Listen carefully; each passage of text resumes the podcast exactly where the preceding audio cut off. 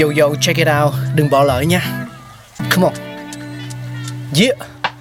Thankful we got con người sáng tạo mà sống dồi dào tình tuổi trời sao vương cao là tích tắp phát minh đầy ắp xây đắp tương lai có một không hai nhưng liệu có ai còn nhớ dùng Xin được gửi lòng biết ơn vô hạn đến những con người không ngừng sáng tạo, mang đến những phát minh mới thay đổi cuộc sống. Thankful we got.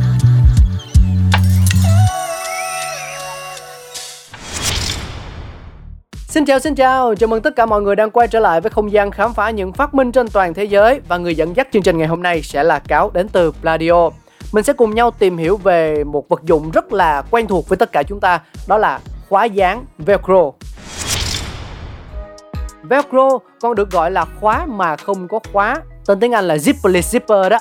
Hiện có mặt trên rất nhiều loại đồ dùng xung quanh chúng ta, từ những chiếc quay giày cho đến giỏ laptop, máy đo huyết áp hay thậm chí là các vật dụng trên máy bay từ Velcro được sử dụng phổ biến đến mức nó được dùng để chỉ mọi loại băng dán sử dụng cơ chế móc và vòng để cố định.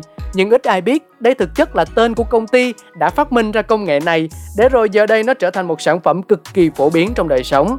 Vào năm 1948, kỹ sư người Thụy Sĩ Jacques de Maistre cũng là một nhà leo núi nghiệp dư đang đi xuyên qua một khu rừng với chú chó của mình.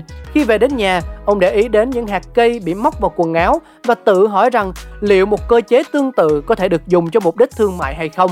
Thế là ông nghiên cứu một hạt cây dưới kính hiển vi rồi phát hiện ra rằng bên trên bề mặt của nó có rất nhiều cái móc nhỏ xíu. Chính những cái móc này đã giúp hạt bám vào vải cũng như các loại lông khác. Sau hơn 8 năm tìm hiểu, nghiên cứu và làm việc, ông đã tạo ra một thứ và đặt tên cho nó là Velcro. Thuật ngữ này xuất phát từ chữ velvet là nhung và crochet là móc.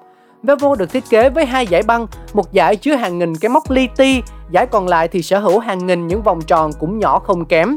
Khi ghép hai dải băng này lại, móc sẽ gắn vào vòng tạo ra cơ chế giữ lại hết sức chắc chắn nhưng vẫn dễ gỡ ra khi cần thiết. Ở thời điểm ban đầu, ý tưởng của George de bị chế giễu rất nhiều nhưng nhờ sự kiên trì của ông, dây Velcro càng lúc càng hoàn thiện và sẵn sàng để sử dụng cho thương mại. Năm 1955, ông đăng ký bằng sáng chế cho phát minh Velcro và giúp công ty của mình thu lợi nhuận khủng khi đạt mốc bán được gần 60.000 cây số dây Velcro mỗi năm. Nhiều người tin rằng Velcro được phát minh bởi NASA, cơ quan không gian vũ trụ của Mỹ. Tuy đây là một suy nghĩ sai lầm, nhưng NASA vẫn đóng góp rất nhiều vào sự phổ biến của công nghệ vòng móc này khi sử dụng nó cho các nhiệm vụ chinh phục không gian. Những năm 1960, các phi hành gia Apollo đã xài Velcro để giữ chặt nhiều loại thiết bị cần thiết trong hành trình của mình và khi cần thì họ có thể lấy nó ra một cách dễ dàng. Bắt đầu từ năm 1968, các công ty giày như Puma, Adidas, Reebok đưa Velcro vào sử dụng cho dây giày trẻ em.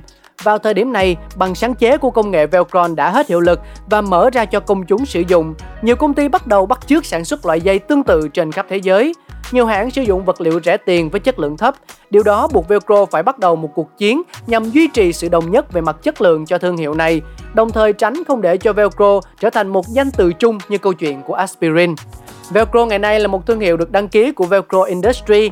Chính vì thế, nhiều sản phẩm có dùng dây Velcro không quảng bá về cái tên này, cũng như việc các nhà sản xuất khác khi bắt chước Velcro làm ra sản phẩm tương tự thì không đề cập gì đến thương hiệu đã phát minh ra công nghệ tiện dụng này cả. Và đó là những gì chúng ta có ngày hôm nay. Hy vọng sẽ sớm gặp lại mọi người trong những phát minh sau. Bye bye!